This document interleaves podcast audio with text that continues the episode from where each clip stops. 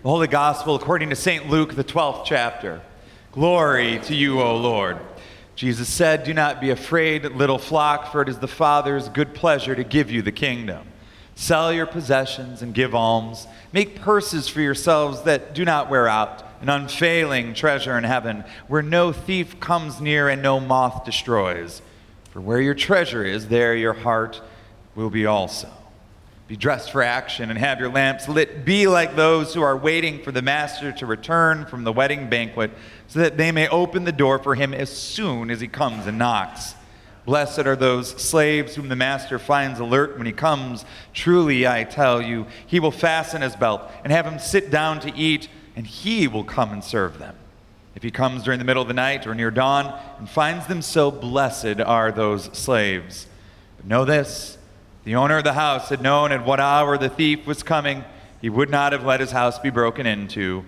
You also must be ready, for the Son of Man is coming at an unexpected hour the gospel of the Lord. Praise to you, O Christ. The assembly may be seated.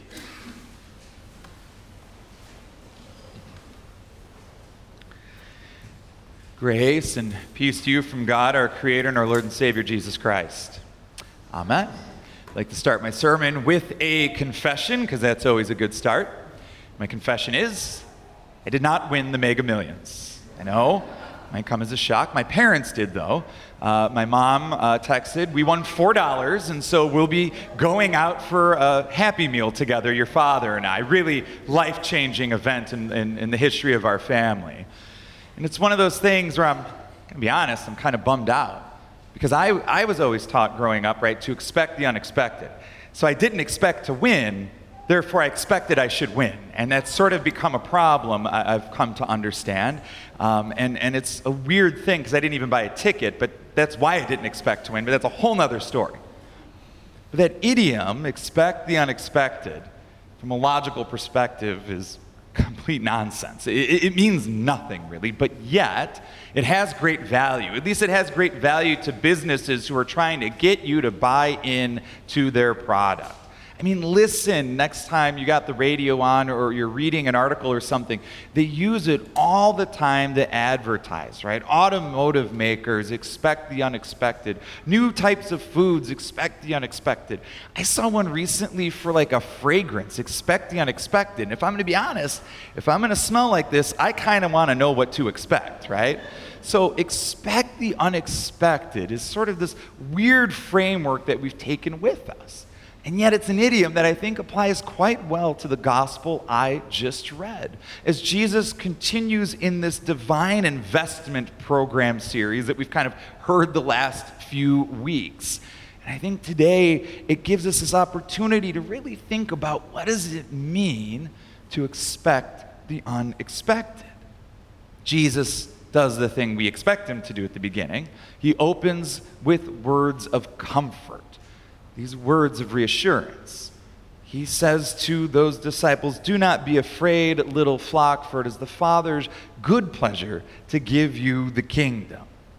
Don't fear, because it is God's gift to you already that you have the kingdom, that you have all that it is that you could ever possibly need, and therefore live into and act the values of that kingdom here and now. What does it mean to enact the values of that kingdom? Well, we started to hear a little bit last week about that person who Jesus says had so much stuff that he asked himself, What should I do? And his decision was to build a bigger barn. And Jesus says, No, you're missing the point.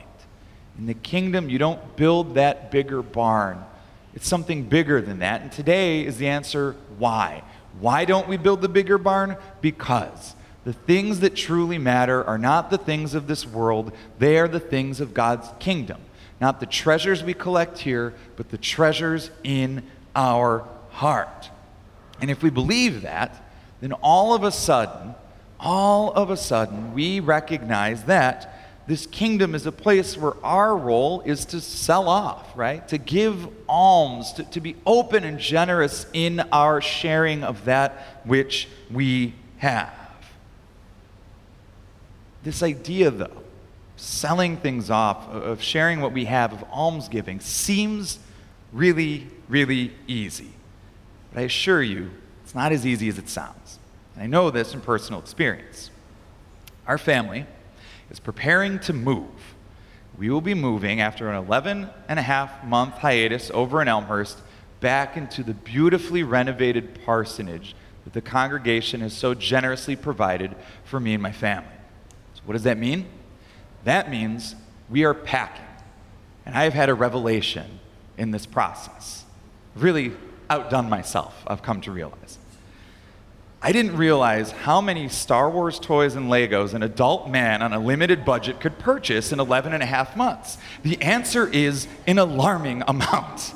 An alarming amount. Tub after tub after tub of deals I could not possibly pass up have now stacked up. But here's the problem. Before we moved, before we moved, the movers we had came up to me and said, uh, Hey, Pastor, is it cool if we take a picture with your toy collection? it's pretty good. You know, and I quote, You should have a museum. Well, I took it to heart and I added to the collection as the sole curator, and boy, what a job I have done. I've impressed myself, I've impressed the movers, everyone is impressed except for my lovely wife, who has now realized she lives with a child. And so, as any good wife would do in these circumstances, she very lovingly, very lovingly comes up and says, You know, you could sell these technically she's not wrong, but she's absolutely wrong. There is no way I'm doing that. But today is our anniversary, and so, honey, I'll think about it, right? There you go. I'm not gonna do it, but I'll think about it, right? But it gets me thinking, right? Like, here I am struggling to part with stuff that, in truth be told, is just stuff. I have great fear at the thought of letting go of these things at the behest of my wife, how much more difficult is it to let go of all things at the behest of God? It is a difficult process. It causes fear. And that's why I think Jesus immediately recognizes it. And that's why he opens with that words of comfort do not fear. And I think this is one of the keys to the text today is that it opens with reassurance because it knows that it's going to point to such a poignant reality, something so crucial for us to understand as people of faith. To understand it's not about the stuff, it was never about the stuff, but instead it's about relationships. It's about the relationships, the attachments that we form to the stuff. It's about the relationships with the people around us, or dare I say, relationships with the one who created all of us. And what Jesus is helping us to remember here today, I think, is that when we let stuff get in the way of those relationships, then we need to really think long and hard about what we're doing.